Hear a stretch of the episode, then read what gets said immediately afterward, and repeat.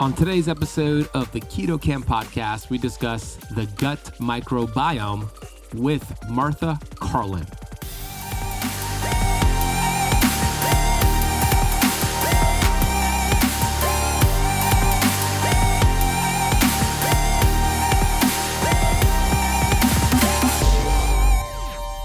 If you think about when fruit ripens, it ripens at the end of the season when you're normally going into a period of time where you might be under food stress historically. So, you know, maybe at that point in time, that's that's when you need to eat some fruit because it's local, available, fresh, hasn't been shipped from all over the world, and that's the signal to your body of, you know, we're going into a different time and you should switch to a different kind of cycle.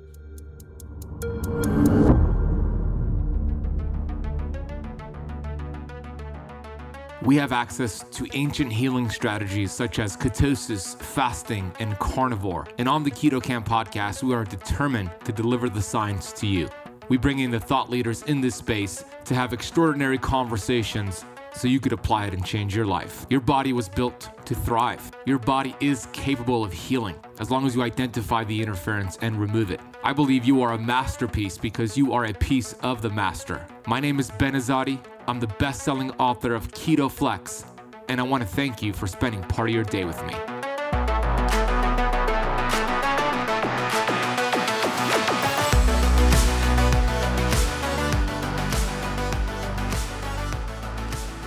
Hey, Keto Camper. Ben Azadi here, the host of the Keto Camp podcast. You can learn more about me over at benazadi.com.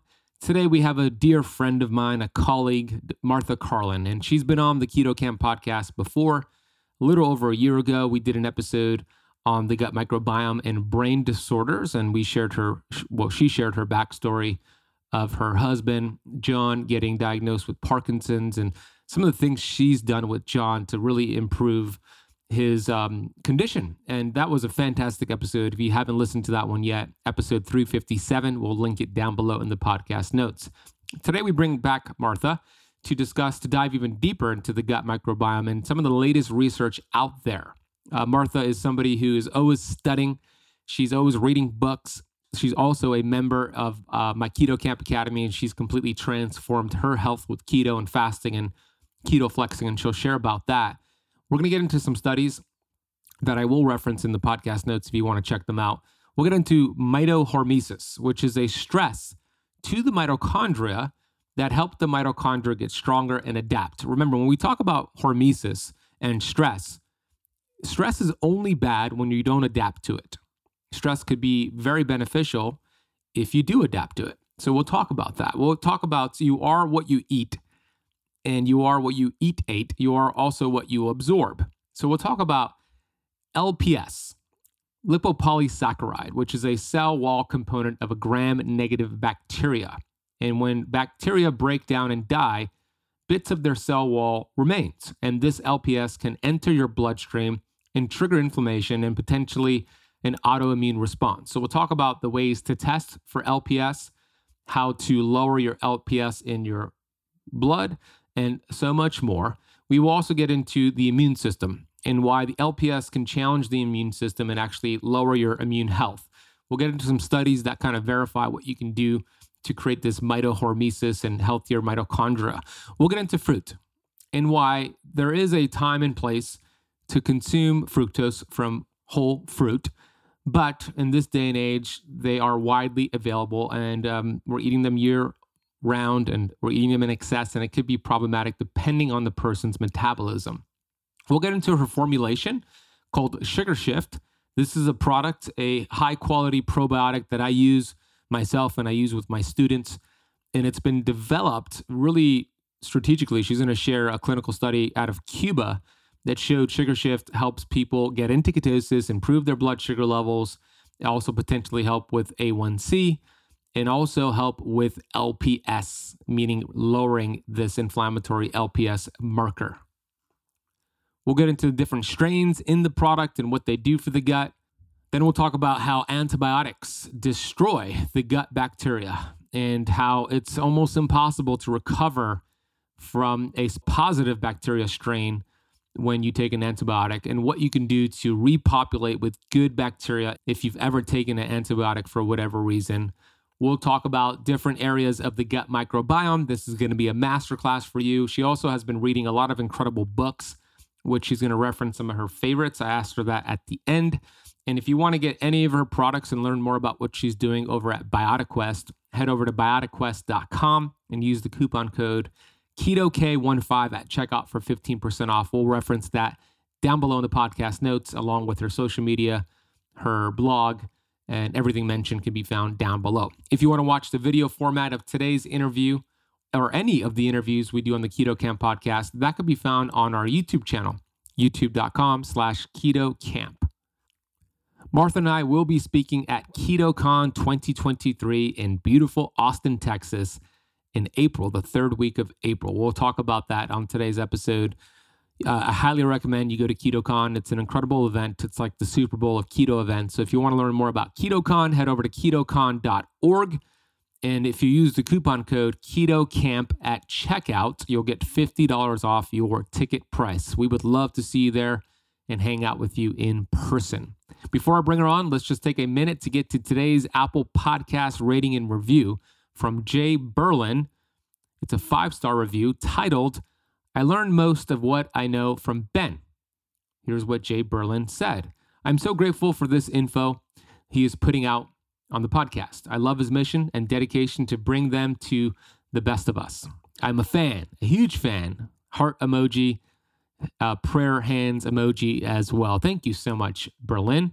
Uh, we are so grateful you continuously show up and listen to the show out of all the options out there. We really appreciate you choosing us. If you have not left the Keto Camp podcast a rating or a review on whatever platform you're listening from, please do so right now. It really, really helps. And maybe I'll read your review on the next episode. All right, let's have a round two discussion with Martha Carlin. Martha Carlin is the founder and CEO of BiotiQuest. This company strives to help people feel better by advancing gut metabolism as the key to regaining health by enabling the body to produce and absorb essential nutrients and detoxify toxins effectively. She considers herself to be a citizen scientist. She began her journey to help her husband with Parkinson's disease. Ultimately, her goal is to end the suffering of people with Parkinson's disease by making a cure.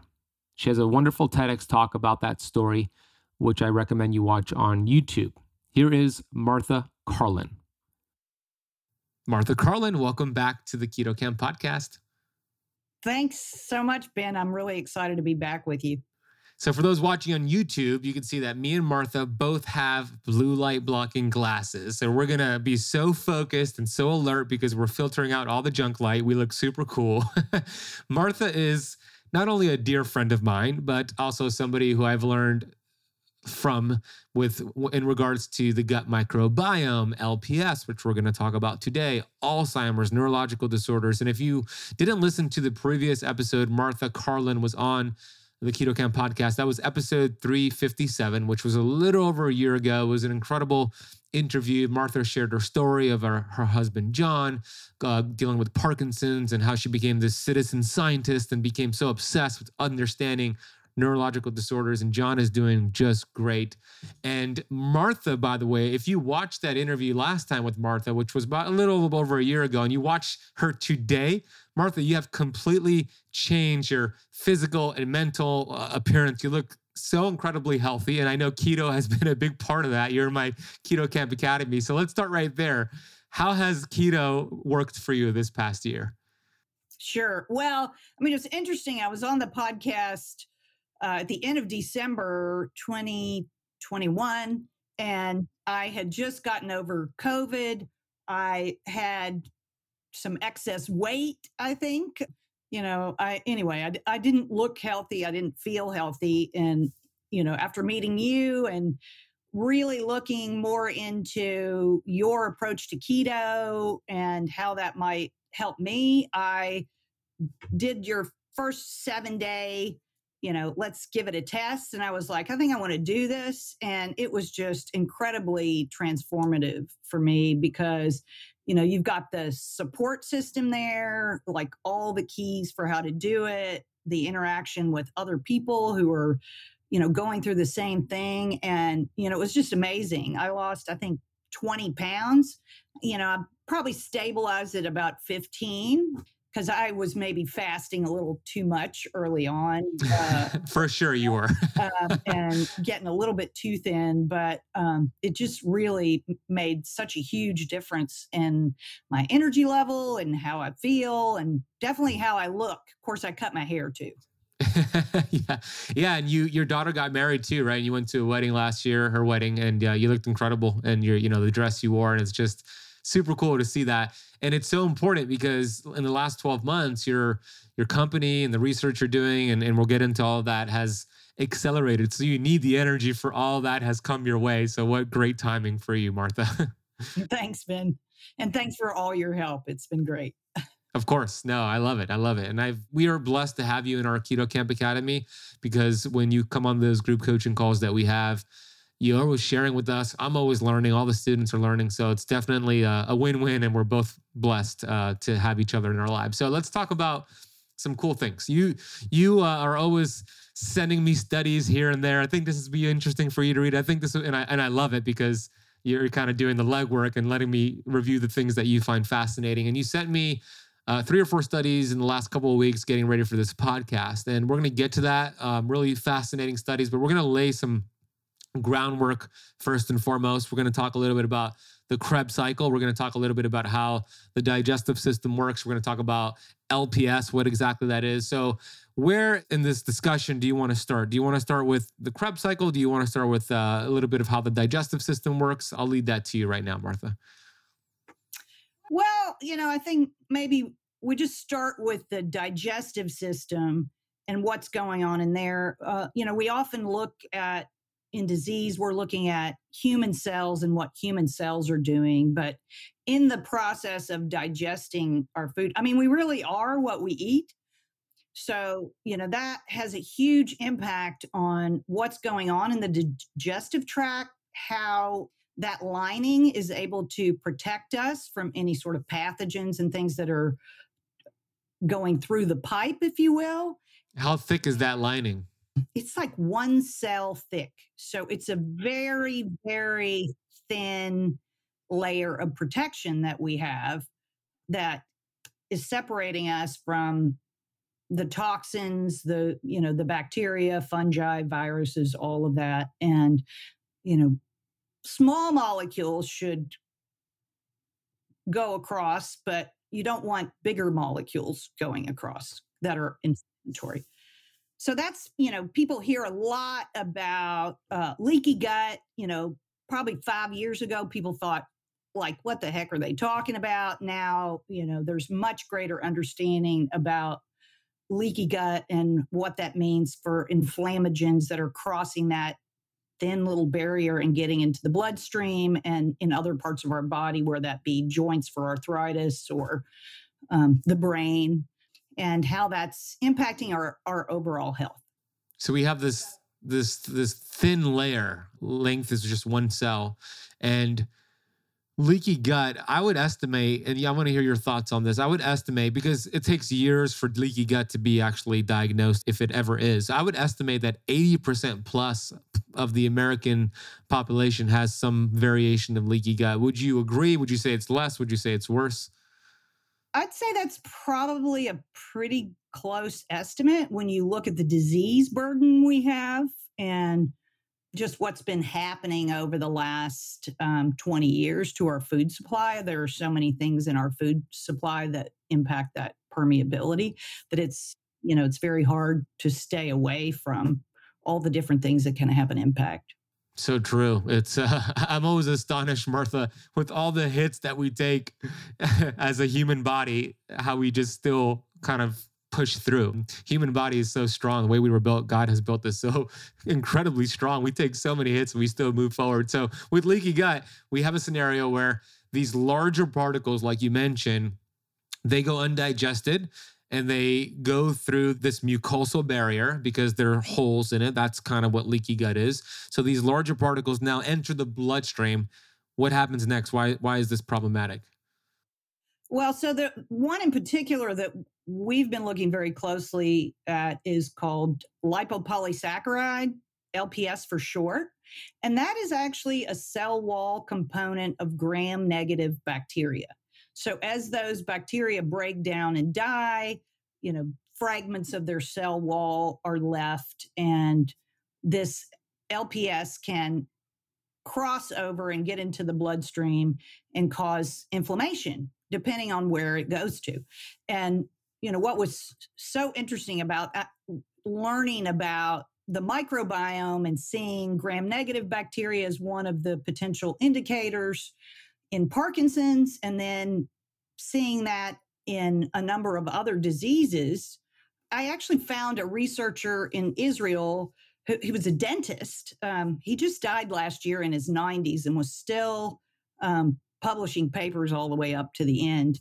And one of his areas of expertise, his name is Isaac Ginsburg. And he had this comprehensive theory around, uh, he worked a lot on sepsis and infection, but that after you have an infection, this bacterial flotsam and jetsam, or viruses or bacteria or fungi, the components are still circulating in the system causing these inflammatory cascades. And, you know, if you don't get the healing part of the cycle, so there's two different kinds of macrophages. M1 are the killers that, you know, try to take care of something. And then M2 comes in and does the healing.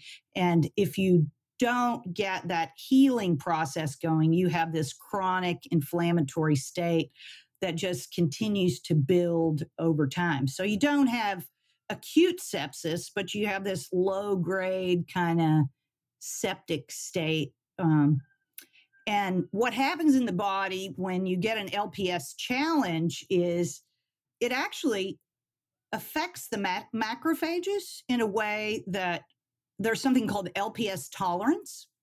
And LPS tolerance is kind of like a paralysis of the process of eating up those macrophages and getting rid of the debris because the macrophages are like your Pac-Man.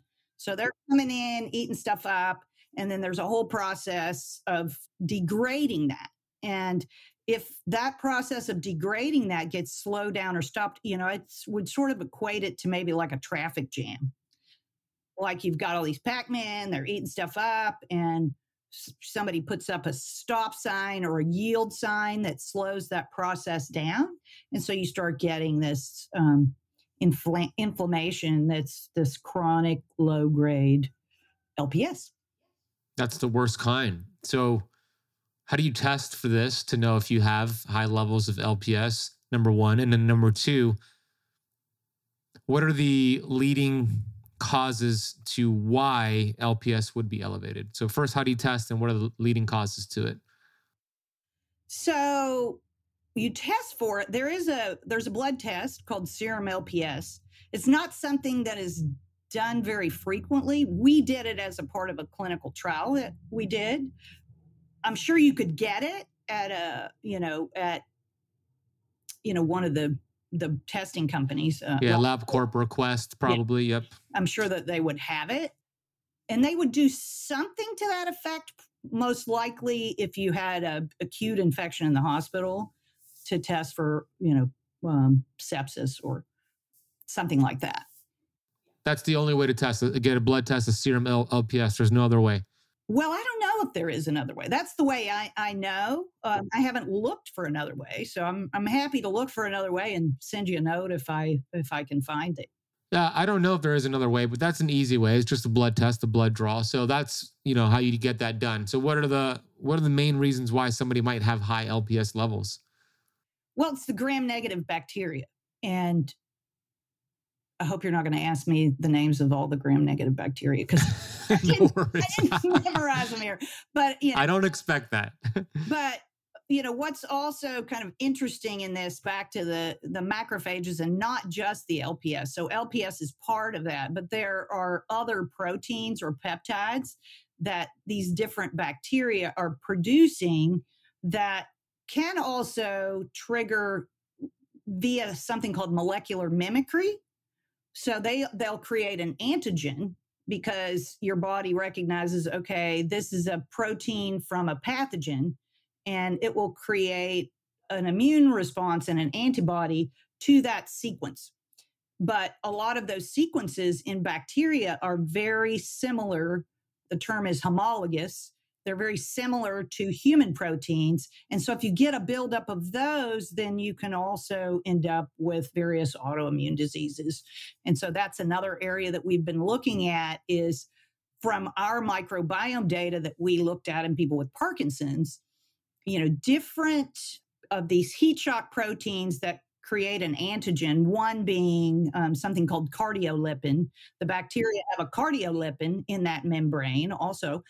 So the body can create an, a reaction to cardiolipin, which is actually the mitochondrial membrane. So all these little, you know, pieces of flotsam and jetsam, as I call it, can create mitochondrial stress. Interesting. Yeah, and there's a study we're going to get into all about that. And cardiolipin is very important. It's uh, this lipid raft, and uh, it's really important for the integrity of that mitochondrial membrane. I was interviewing a gentleman named Dr. Now I'm forgetting his last name. We were talking about fish oil. This is several years ago.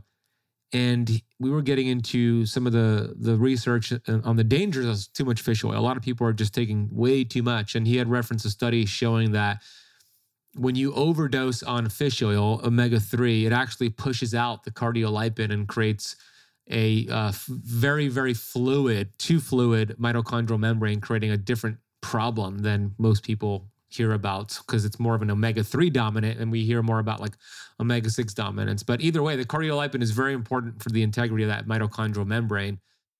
Hey, when was the last time you bit into a juicy burger or a perfectly cooked steak and thought to yourself, this is the best thing I've ever tasted? If it's been a while, it's probably because most meat products are conventionally raised, which not only affects the flavor profile, but significantly diminishes the beneficial nutrients and minerals.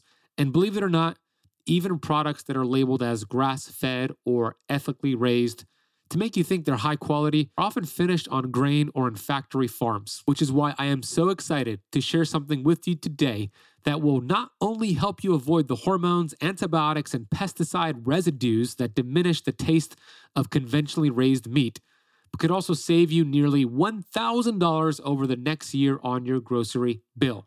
And the best part? This may be the best tasting thing you've had in a long time. So, what the heck am I talking about? I'm talking about Wild Pastures Meat Delivery. They provide the highest quality meats from small, regenerative, family run farms here in the United States that prioritize sustainability and animal welfare. Their beef is 100% grass fed, their pork and poultry are pasture raised, something you won't find anywhere in the grocery store, resulting in meats that are not only healthier for you, but also better for the environment. One of the reasons why me and my fiance Natasha loves wild pastures is that we can opt out out of supporting harmful conventional farming practices and instead support small family run farms without spending a fortune. And the convenience doesn't stop there.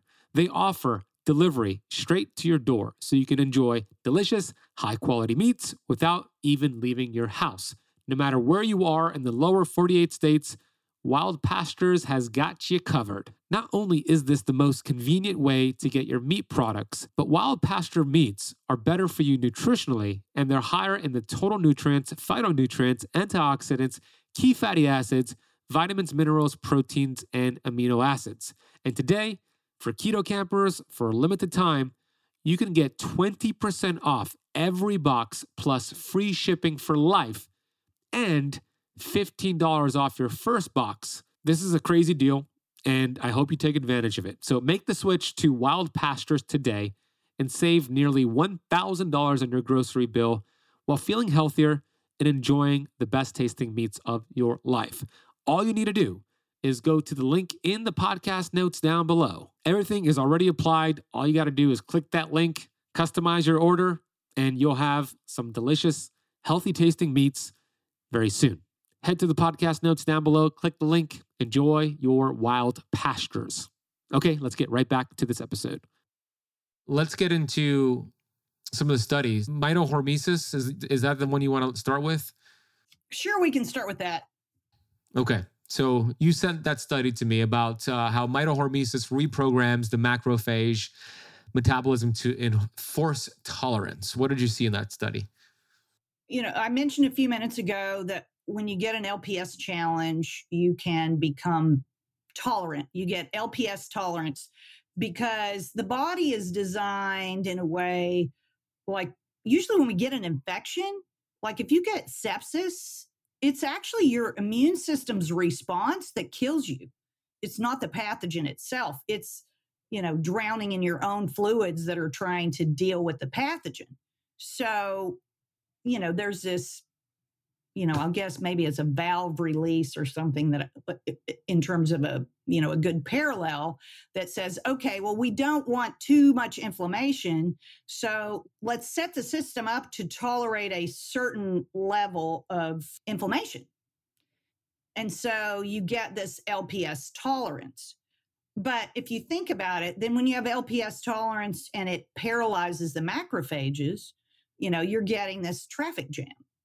So over time, you know, the more and more traffic that builds up slowly with that LPS, the more problems you start to see, which is why, if you think about what's going on with the American diet, you know, we don't recognize it immediately. It's this sort of gradual thing that happens. Well, this, you know, mitohormesis, and I know you talk a lot in keto camp and talks that, that you do, and um, you know, Dr. Mindy talks about uh, the importance of hormesis and intermittent stress for challenging the mitochondria and, you know, making them flexible. And so this process of mitohormesis can reprogram macrophages, but LPS can also reprogram macrophages. So you can get this sort of, I'll say, a wobble back and forth, particularly if you have this constant buildup of LPS.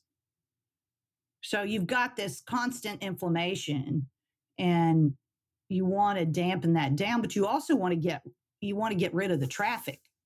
Yeah, we don't want a traffic jam. That doesn't sound good. So that's, you know, if you don't take care of it, that's where we're seeing it lead to things like neurological disorders and even there's a connection to diabetes and other conditions, correct? Correct. That's not good. So, okay, traffic jam. So it's kind of twofold, right? Before, do you want to get into the solutions here? do you want to talk a little bit more about the problems in the other studies? Where do you want to go?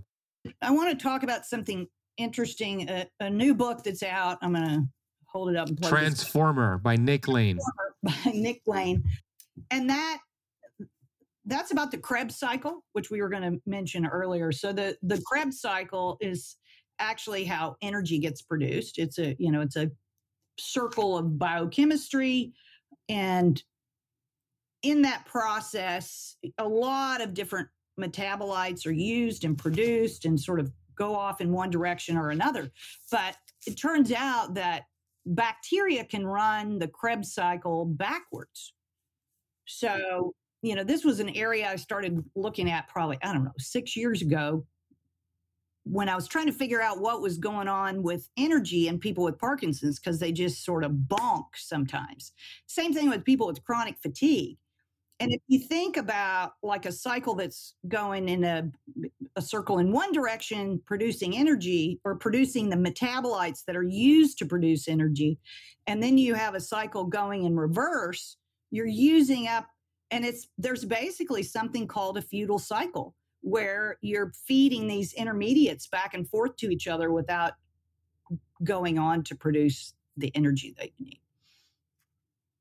So, yeah, his book was, I mean, I, I love his books, but it was really interesting to me too because he he was looking at the difference between nuclear DNA and mitochondrial DNA, you know, and I know we talk about mitochondria a lot. Well, they basically took a set of flies and they all had the same nuclear DNA, and, but they had different knockouts in changes in the mitochondrial DNA.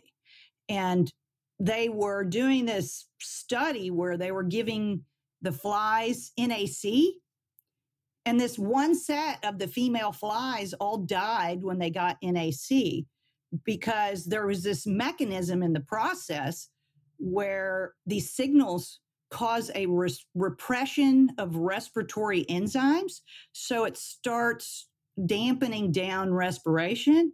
And basically, they sort of suffocated from the inside out because respiration wasn't working properly. Well, that, you know, then that tied back over to this other stuff I had been looking at, where in bacteria, I was looking at, you know, lots of studies have been done on bacteria and what their preferred substrate that they grow on, different types of sugar and stuff.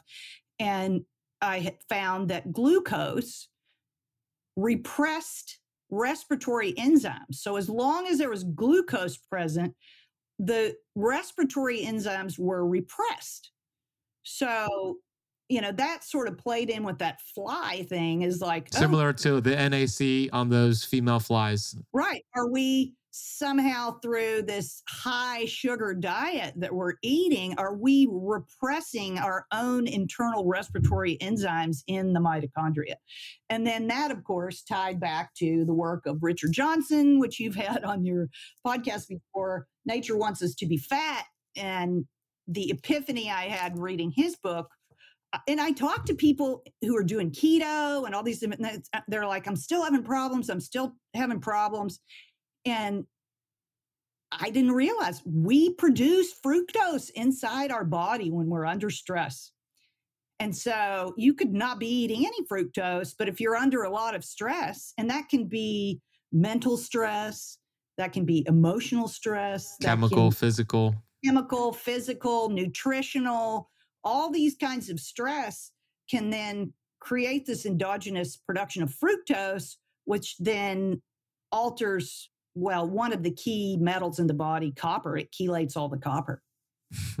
okay, a lot to unpack there. So it's interesting that you have found that glucose acts very similar to what the NAC did with that study in terms of like repressed respiratory system, essentially lowering the energy production, right? So it makes sense though, because when you do keto, when you're in ketosis, and we know ketones are these signaling molecules, they're actually communicating with the mitochondria, but it's also like mitohormesis too. It's actually ketosis is kind of like a mitohormesis. It is actually where it's a stress to the mitochondria, which forces them to get stronger, right? So we know that stress is only bad if you don't adapt to it, but when your body adapts to it, mitochondria get more robust. But just looking simply at the electron transport chain, when somebody is on a high sugar diet, a standard American diet, and they're utilizing glucose primarily, they're producing about 32 to 36 ATP, right?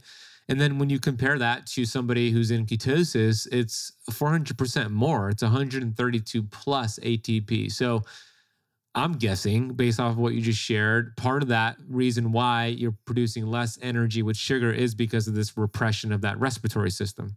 Yes. And all those enzymes in the respiratory chain are copper dependent.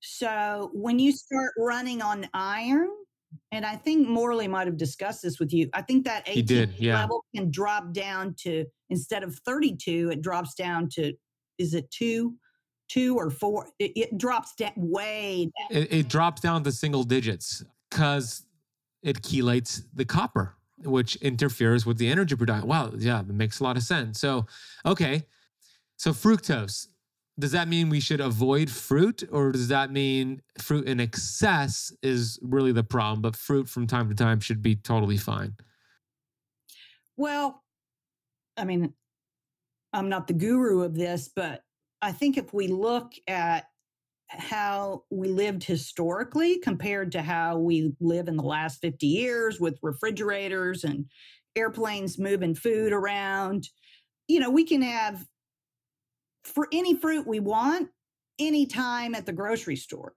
And if you think about when fruit ripens, it ripens at the end of the season when you're normally going into a period of time where you might be under food stress historically.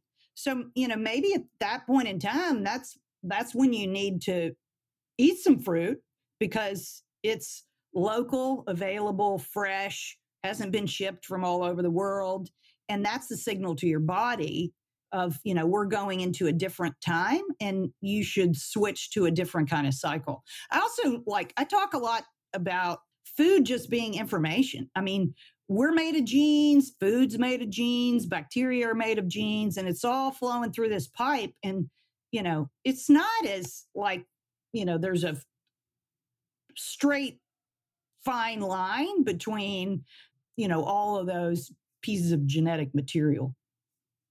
Yeah, so many moving parts, which is why, you know, just telling people to eat less and move more doesn't help. it just doesn't give you the full picture. Not denying calories. I'm just saying it's not important to just track your calories. There's so many moving parts, and we haven't even yet scratched the surface, meaning like science on this incredible human body. We're just still figuring things out. Okay, so I agree. I think fruit could be great, and I have from time to time. But if you think about what you just said, we're in this day and age, we're eating fruit winter, summer, spring, fall, year round, anytime. You can get bananas, you can get whatever you want. And then on top of that, Martha, we know it's not just people who are eating the whole fruit, they're juicing it and they're getting this high glucose spike. So that's not what we want to do. We want to have fruit when it's whole, have them seasonally or from time to time if you have a healthy metabolism. So that's kind of the goal to build up that metabolism to introduce fruit, which is what I do personally. Yeah. Uh, just add to that some of the pectins so, citrus pectin and apple pectin, they can also be important components to um, membranes or helping with membrane assembly.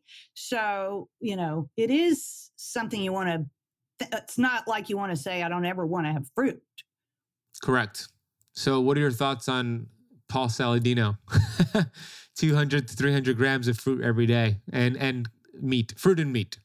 Well, I, you know, I think there's just everything in moderation, shall we say. Like, you know, that's just probably the best advice you can give somebody. And that's also why I really love the Keto Flex program because it is, you know, we're doing things that have, you know, a, a cycle and a balance back and forth, and we're not overdoing any one thing you know, because you can swing the pendulum lots of ways, and that's a lot of fructose. It is. And Paul is Paul's great. He's super smart. I like him a lot, but he's also very active, metabolically he- healthy and flexible. Somebody, you know, 88% of the country is not healthy. Their metabolism is is just it's challenged right now. And they could do better doing a little bit more keto fasting and then eventually start flexing, which is what we teach. And for example, like January just ended, right? And I just with a, a, bunch of the students. I don't think you did it this time, but I, we did carnivore. Um, I'm, I'm actually still going on day 33, and that's a good time to do it. The winter is typically when our ancestors did more animal based, right? I did it for about 10 days, but then I was traveling a lot, and it's just really hard to do when you're staying with other it's, people. It's restrictive. Yeah. What's the longest? I think you did it for a full month with us last year, right? I did do it for a full month last year, but I did the phase four. Uh, like I've I've never done the just like the level one. Yeah, uh, me neither. I, I do like a, com- a, a variation. So you did you did level four where it had you know mostly meat but some like plant based sauces and spices. That's still great. Yeah. Okay. Although it's perfect time to do it because I just got we have cows on our farm that we've grown ourselves on the grass, we just got one of our cows back. So. That's awesome. Uh, I know where I'm going. If um, there's a civil war in the U.S., I'm headed to Martha's. Okay. Speaking of LPS uh, and um, you know A1C and high glucose, you did a fascinating study uh, that was conducted in Cuba, I believe, and you looked at A1C, you looked at LPS, and you looked at a few other things. Could you talk about that clinical study you did? Sure. So we took our sugar shift formula, which was the formula I originally made for my husband. And we mm-hmm. found that it was helping people get into ketosis, it was helping people improve their blood sugar and all that. So we decided to do a clinical trial in a diabetes cohort. So it was a double blind placebo controlled trial. So the placebo was actually all the ingredients in the formula except for the bacteria. So it was the same mix except for the bacteria we can see that it was the bacteria making the difference. And they did that for 90 days, taking two capsules, one in the morning and one in the evening, and measuring. So they measured fasting blood glucose, postprandial blood glucose, and uh, serum LPS, and a measurement that's not used here in the United States, but it's called HOMA IR, which is a, a measurement of insulin resistance. And we did microbiome data. So before and after microbiome and stool test. Uh, stool test, yes. Awesome. Okay, and and A1C, I think, right? And A1C. Yep. And so, you know, for anyone who's not familiar with A1C, although probably most of your people are, that's, you know, the sugar molecules that are on those cells is what they're measuring. And, so, you know, the glycosylated molecule. And so we, those blood cells, your blood cells typically will last about 120 days, although it varies from person to person.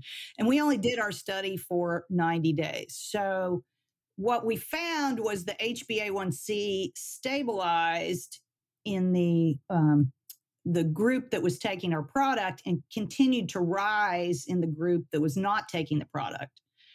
But then at the end of the study, since we determined, you know, 90 days with 120 day blood cell life probably wasn't long enough, we unblinded the study and kept 10 people on the product for another 10 days. I mean, not 10 days, another 90 days. So 180 days total for that group of 10. And what we found at the 180 day measurement point was there was about a 14% drop in HbA1c. But at both 90 day and 180 day marks, there was a marked drop in the serum lipopolysaccharide. So we were significantly, in, you know, reducing that burden of uh, gram negative bacteria lipopolysaccharide. Fascinating. So all they did was take one capsule of sugar shift in the morning, one capsule in the evening, and those were the results. That was the only change they made. So the cohort was split into uh, so of those 30 people, some were on insulin, some were on metformin, and some were just on diet. But that was the only i mean they already had those interventions in place and there was no other instruction of you know change this or do this. And you know in cuba they don't have as much access to say protein or something to change to a keto diet so it is a population that's generally on a higher carbohydrate diet already Although I would say anybody who's participating in a study is probably going to be slightly motivated to do a little more moving just because. That's fair. Totally. So how, how many, I, I, think I missed it. How many pe- total people were in the study? So there were uh, 30 in each arm. So 30 on product and 30 on placebo. So, what is it in Sugar Shift that helped with the LPS, helped with all these other markers? What, what were the specific bacteria that helped with this? Well, so what we found was a decrease in some of the inflammatory bacteria. So, Akkermansia, which sometimes is shown as a, a marker of inflammation. We also saw an increase in Faecalibacteria and Roseburia, which are Roseburia is a carbohydrate degrader, but has been shown to be a beneficial microbe in the gut. And then the biggie was uh, an increase in bifidobacteria. So bifidobacteria is a uh, that's a I call it the baby bacteria. Really, if you're breastfed, there's a single which you know we don't have as much of here in the United States anymore, but in indigenous populations, breastfed babies will carry a specific uh, bifido infantis strain that is a single colony that's like training the immune system and doing all this incredible stuff. There's there's actually a company, you know, if you have anybody who has a new baby, they have a it's called Evivo and it came out of UC Davis for that particular strain of bifidobacteria. But bifido has been shown to be protective in a number of different diseases. There's a strain that a group uh, Morinaga milk in Japan has looked at with uh, improving mild cognitive impairment and they've also shown in the last two years in a lot of the microbiome research around COVID that people with low bifidobacteria had a higher or worse outcomes or more problematic COVID. And in Parkinson's, people have low bifidobacteria, which is interesting because uh, we looked at the different species of bifidobacteria. I'm getting off my study here, but in our Parkinson's data, there was one strain of bifidobacteria that they did have that is resistant to glyphosate. All other of the strains of bifido are mostly known to be killed by glyphosate. Interesting. Okay, and what about mannitol? Because you you were uh, teaching us on the the group call a few weeks ago about man- mannitol and its uh, antioxidant scavenging property. So I'd love to hear more about that. Yeah. So the product was actually designed originally to produce mannitol in your gut. So it takes glucose and fructose, and the, the bacteria transform it into mannitol, and you get butyrate, and which is anti-inflammatory and feeds the lining of the gut, and you know a number of other anti-inflammatory compounds. But mannitol is a really powerful free radical scavenger, and it also helps with so in it's the most abundant sugar in nature and in plants, you'll find more mannitol in fruits and vegetables that are under osmotic stress. So, like something like a watermelon or celery will have more of it, or even like a cactus or something like that, where it, it helps with that you know the the osmotic flow. And it's also interesting that mannitol is used sometimes in research when people are studying the mitochondria. That's one of the media that they can put the mitochondria in to keep the mitochondria happy. So it crosses one of the membranes but not the other membrane. And you know, I had another brain researcher tell me, oh, yeah, mitochondria is a really interesting molecule because so it's used in brain trauma if you have Ma- mannitol, mannitol, yeah. you mean? Yeah. yeah, mannitol is used to reduce the swelling on the brain, but he told me uh, it causes a tsunami in the cerebrospinal fluid. So, you know, one of the things I'm looking at is is that free radical scavenging maybe going on, like if you're, you know, flushing the cerebrospinal fluid. I don't know. So we're still kind of looking at ways that we can do deeper science on the mechanisms when we have the funds to do that. But it's a really interesting because it behaves differently than a lot of the other polyols. Um, you know, most people like run from the polyols, and the polyol pathway can create a lot of problems in the body. But mannitol is different, and humans, if you take mannitol, m- most of it will come out in your urine so it's it's not absorbed. It's, it's often used um, as a substitute, a sugar substitute for diabetic. Do you recommend using that as a sugar substitute or not? Well, my husband does take it because like our design of the formula was based on this research that showed that mannitol by itself, that sugar alcohol in an animal model, could stop the aggregation of the proteins that were a hallmark in Parkinson's and then pull them out of the brain of the mouse and get rid of them.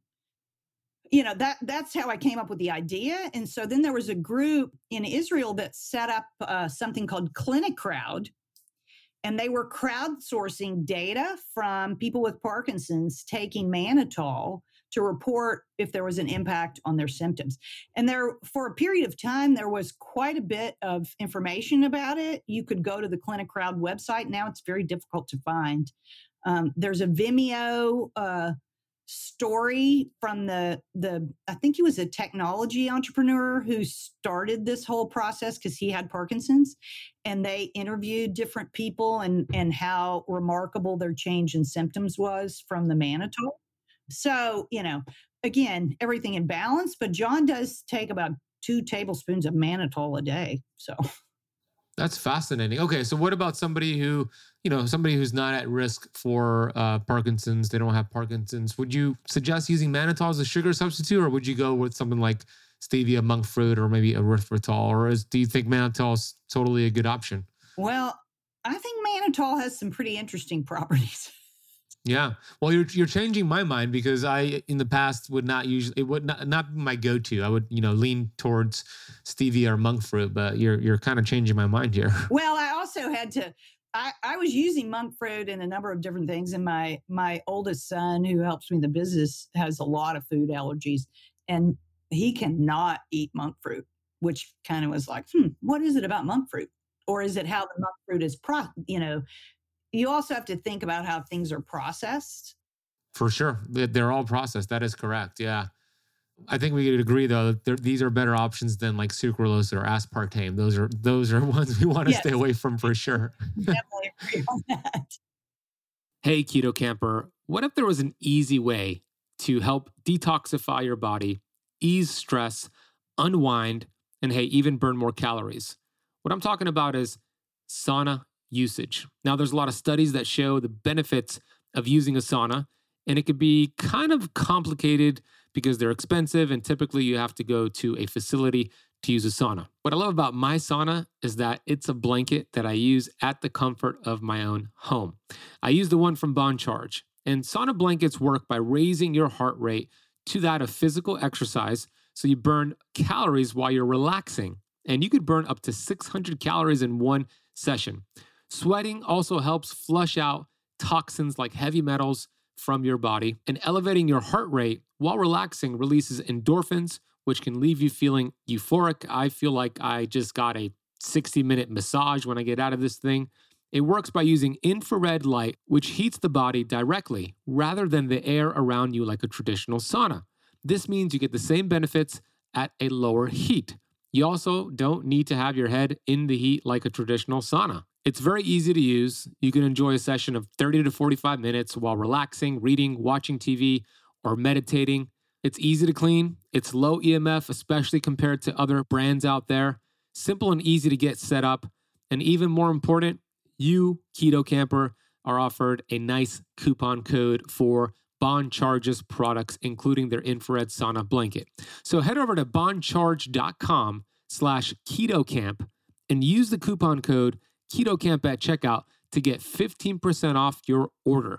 We'll drop that link down below along with the coupon code in the podcast notes. Okay, let's get right back to this episode.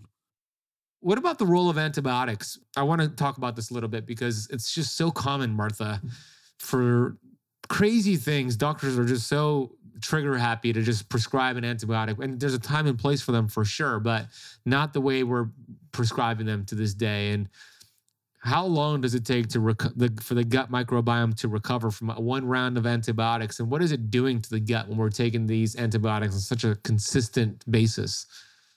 So i mean there's lots of, of research on what it's doing and probably one of the best uh, labs to look at is dr martin blaser he was at nyu now he's yeah. he's got a great book. Yeah. great book about it and has continued to do fantastic research on the impact of antibiotics. And in particular, you know, he showed in some of his studies that macrolide antibiotics, and off the top of my head, I can't think of brand names, but I think maybe a Z-Pak might be a macrolide, that the microbiome never recovers from a macrolide. Never. Never. He used that word, never or rarely? He said never. I believe he said never. Wow. That's an absolute. Um, and that sort of sent me so back to our friends the mitochondria there's a group at i think it's the university of oregon who did a like a gene transcription paper on antibiotics and the microbiome and overlaid okay this is what your mitochondrial gene expression looks like. And then when you take antibiotics this is what happens to the mitochondrial gene expression. I'll send you that paper, Ben. Please, that's fascinating. And then here's what happens with the resistome that is left behind, those bacteria that are left behind. What happens to the mitochondrial gene expression? And you actually have more problems with the resistome that's left behind than you have with the antibiotics. But to sort of connect that back to John, you know, we were doing microbiome. I mean, He's had probably 150 microbiome tests, whole genome. I mean, that is thousands of dollars of research that we did on him. And you know, we had been looking for markers in Parkinson's, but especially looking at him. And, you know, then we showed with him taking sugar shift how it was moving back to a healthier microbiome. But in that process, we also identified a intracellular parasite that was in both his fecal microbiome and his oral microbiome. And one of my advisors is a world renowned infectious disease doctor. And she said, Whose sample is that? I said, That's my husband. She said, Well, that could be causing, you know, nearly all his symptoms. And it was a parasite called Toxoplasma gondii, which it turns out about a third of the population is infected with. Of the US population? Yeah, I think it's global, but the US too. There's a big study about uh, the impact on neurological disease from the University of Chicago related to toxo so we while we were measuring all this stuff with sugar shift we actually we went to the doctor they treated him with bactrim which is a antibiotic it's like two different antibiotics a sulfa drug and something else and it was pretty interesting because his memory improved like within a week. His memory was much sharper but his microbiome just like dropped and was down to so many things were gone, but there was one bad bug that did not, it dropped a tiny bit, but not that much. And it's called Porphyromonas. And I know you talk to people about the importance of oral health. Well, Porphyromonas is an oral pathogen. And that's also a marker that we've found as a potential, you know, one of the potential contributors in Parkinson's. Wow, that's found in cavitations, and and you know, it's an anaerobic bacteria found in the in the gums. Yep. Oh, interesting. So the antibiotics that they gave John, your husband, helped short term because it wiped out that um, parasite. Was it a parasite you said? Yep. And his memory came back, but short term benefit, he did some long term damage because it wiped out, you know, his diversity decreased and all this good bacteria decreased. So you learned something from that. Right. So we had to, you know, rebuild again. And then last the December when I had COVID, he had COVID too. And, you know, he didn't fare as well as I did. And he also had, um, you know, he had a gram negative bacteria infection and took an antibiotic then. And, it, you know, it's taken us close to a year to get him back, you know, where he was. So it's, you know, like if you look at, I forget what the theory is in ecology, but there's a, this theory about what happens in a system when it gets disrupted. You know you have a disruption and then it settles back but not exactly to the level where it was and you have another disruption and it settles but you're constantly leveling out to a, a different new normal and it never really ever goes back. It's wild and if you just think about oh you have a uti here's a round of antibiotics oh it's not going away here's another round of antibiotics oh you have whatever silly condition going on antibiotic. What people really don't realize is how much antibiotics are in the food supply. They're given to animals as growth promotion. That was a hot topic four or five years ago. They changed some regulations, but it really hasn't changed much about what's been going on. But, you know, all these great convenience foods that we get prepackaged chopped vegetables, lettuce, you know, triple washed lettuce is washed with chlorine. You know, you get a tub of hummus. If you didn't make it yourself and you bought it at the grocery store, that's basically a petri dish. So, what do you think they're putting on top of the petri dish? Anti enzymatic things so that it won't you know grow something on it but then you're eating anti-enzymatic things and enzymes are what break down your food so I'm glad you brought that up because somebody watching or listening is thinking, well, I don't, I've never gotten, or it's been years since I've gotten an antibiotic, but the food supply, um, the these animals that are pumped full of them, but also the vegetables. Let me ask you this: You mentioned the lettuce and the hummus. What if it's organic, uh, 100% certified organic, non-GMO? Is it still a problem, or or just less of that contaminant in there? Well, I used to think it was less of that contaminant. It probably is less of the contaminant but I did a talk for the Natural and Organic Association about three years ago about the uptake of antibiotics from manure into roots and shoots of plants. And organic produce is primarily grown with fertilizer that is conventional manure. So it has the antibiotics in the manure, it has the glyphosate from the feed. I've actually been working on a study with Dr. Don Huber, who's probably one of the global experts on glyphosate, looking at an organic farm and what was happening to one of their crops where it couldn't form the proper structure. And that was because um, calcium, manganese, and copper were chelated from the plant. And, you know, that was basically from the conventional manure we traced back to the glyphosate that was in the conventional manure. Interesting. Okay. Everything's connected. Everything is connected. So there's different levels here. So I don't want to, for those listening and watching, you're, I don't want you to feel like, oh, what's the use if it's I can't get away. There's different levels, but even if we're getting grass-fed beef and it, there might be some antibiotics or whatever in the fertilizer, we might be getting some of that. It's a lot less than grain-fed, pumped full of antibiotic, caged animals. So there's levels that are better. Of course, the best level would be to grow your own food and go live on Martha's farm, but I get that. I live in Miami. I'm not going to do that. So there's levels, but here's the great news. There's things you can do with supplementation, diet, nutrition to repopulate and heal the gut. You know, fasting is terrific for the gut. So, you know, we just want to do our part and do the best you can with the food supply and all that. And then do keto, do fasting. If you could get Martha supplements, which I'll talk about in a second, there's things you can do there. So, uh, you know, I just want to give that hope to the audience. I don't know if you want to add to that. Yeah. Well, I give hope too, because you know we also have um, we have a, another company that does agricultural products where we are working with farmers with our soil probiotics to remediate hydrocarbons and glyphosate out of the soil because you know it is all connected and it can be fixed but we have to take action and and make people aware of it and speak up yeah absolutely i love um i don't know if you've checked out Paleovalley has a sister company called wild pastures and they're actually a sponsor of this and they actually are like 100% legit. Like their fertilizer is free of antibiotics, no glyphosate. Like that's a right sort of farm that does it the right way. It's regenerative farming. So there are companies that are doing it. It's rare. But to Martha's point, they're all connected. We're all it's all connected and just keep doing the best you can. So I know we spoke a lot about your product Sugar Shift. By the way, I need some more of some Sugar Shift.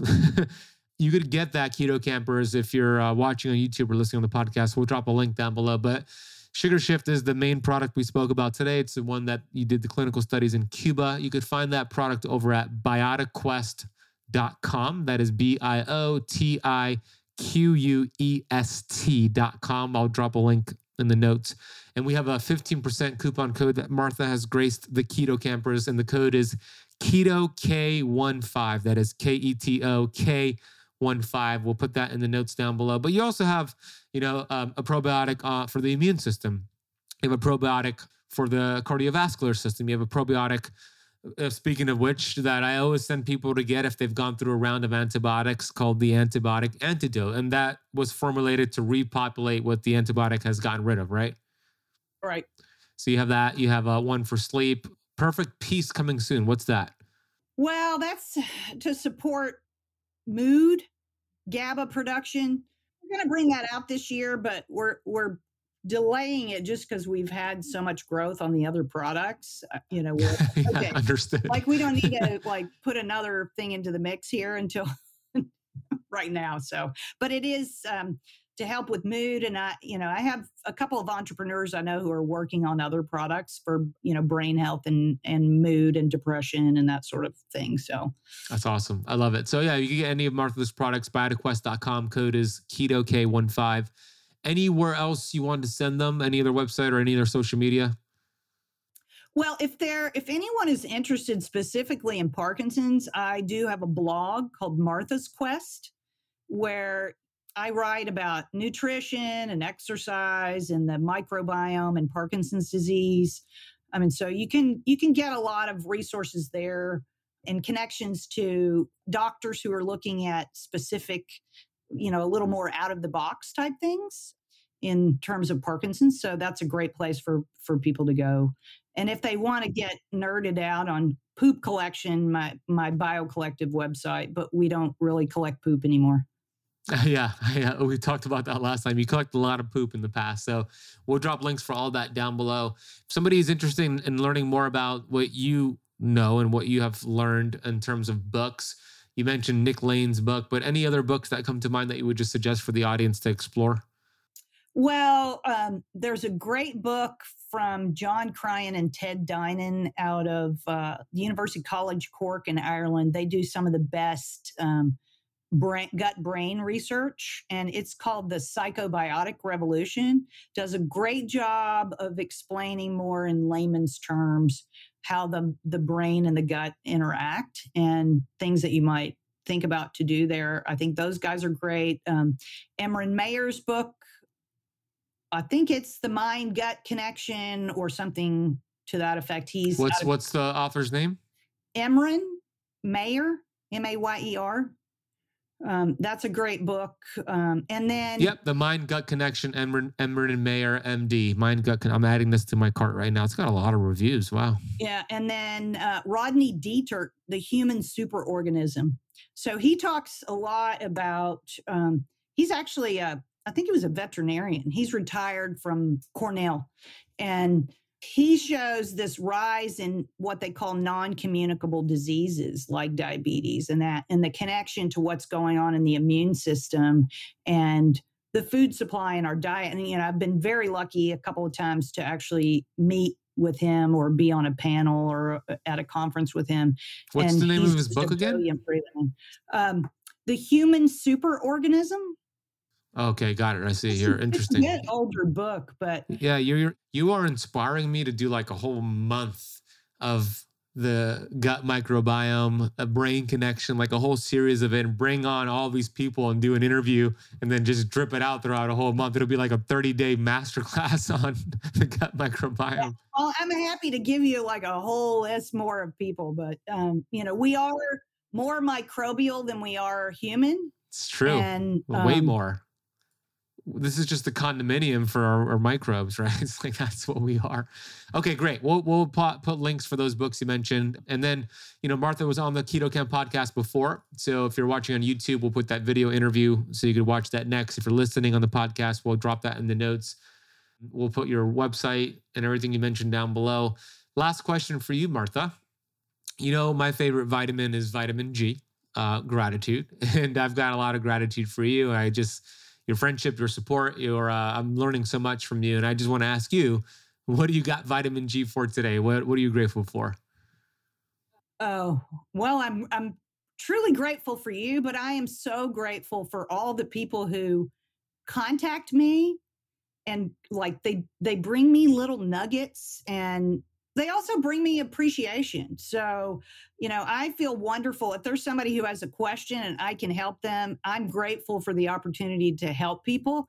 And what I learned from your vitamin G, I sign all my letters to every customer that I write to, to every person that I, you know, am emailing or whatever with gratitude because I am really grateful for the opportunity I have to have this knowledge and to be able to help people feel better. I love it. Yeah, that's so that's so cool. I love that you do that. There you go, Martha. Uh, thank you so. Oh, one more thing. Me and Martha are going to be speakers at KetoCon. Right, KetoCon is going to be the Super Bowl of keto conferences. It's taking place the third week of April in Austin, Texas.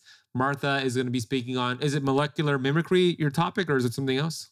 I'll be covering molecular mimicry, but just overall, kind of how the microbiome and keto play together, and you know what what these metabolic changes mean for our health in our in our awesome. Yeah. i can't wait to see your lecture. So martha's going to be speaking on that. I'm going to be speaking on more of like the cell danger response and ways to support the mitochondria with ancient healing strategies. I'm also doing a meet and greet and a um, a workshop on keto flexing and i'm going to be hanging out all weekend. So is martha and we're doing a keto camp meetup. So I'm saying all that because I want to inspire those listening and watching to go get your tickets to KetoCon. We'd love to give you a hug and hang out with you. It's ketocon.org. And I do have a coupon code, which is um, KetoCamp for $50 off your ticket price. So go check that out. Martha, I can't wait to have another conversation with you and, and also see you in KetoCon in a few weeks. Thank you so much for having me, Ben. It was great to be with you today.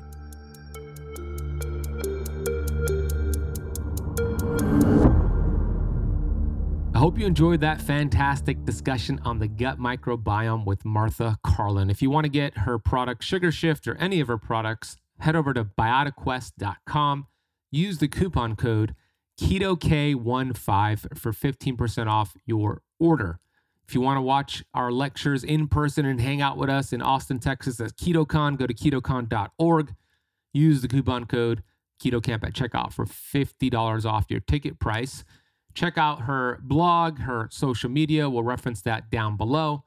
And make sure you head over to YouTube if you want to watch the YouTube video version of today's interview, youtube.com slash ketocamp. Please share this interview with somebody you know, post it on social media, tag me in it, and consider leaving the show a rating and review if you haven't done so already. Thank you so much for spending part of your day with Martha Carlin and myself. I will see you on the next episode.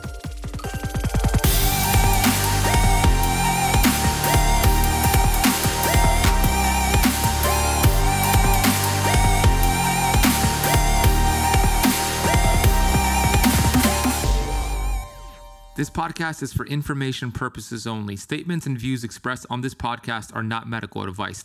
This podcast, including Ben Azadi, disclaim responsibility from any possible adverse effects from the use of information contained herein. Opinions of guests are their own, and this podcast does not accept responsibility of statements made by guests. This podcast does not make any representations or warranties about guest qualifications or credibility. Individuals on this podcast may have a direct or non direct interest in products or services referred to herein. If you think you have a medical problem, consult a licensed physician.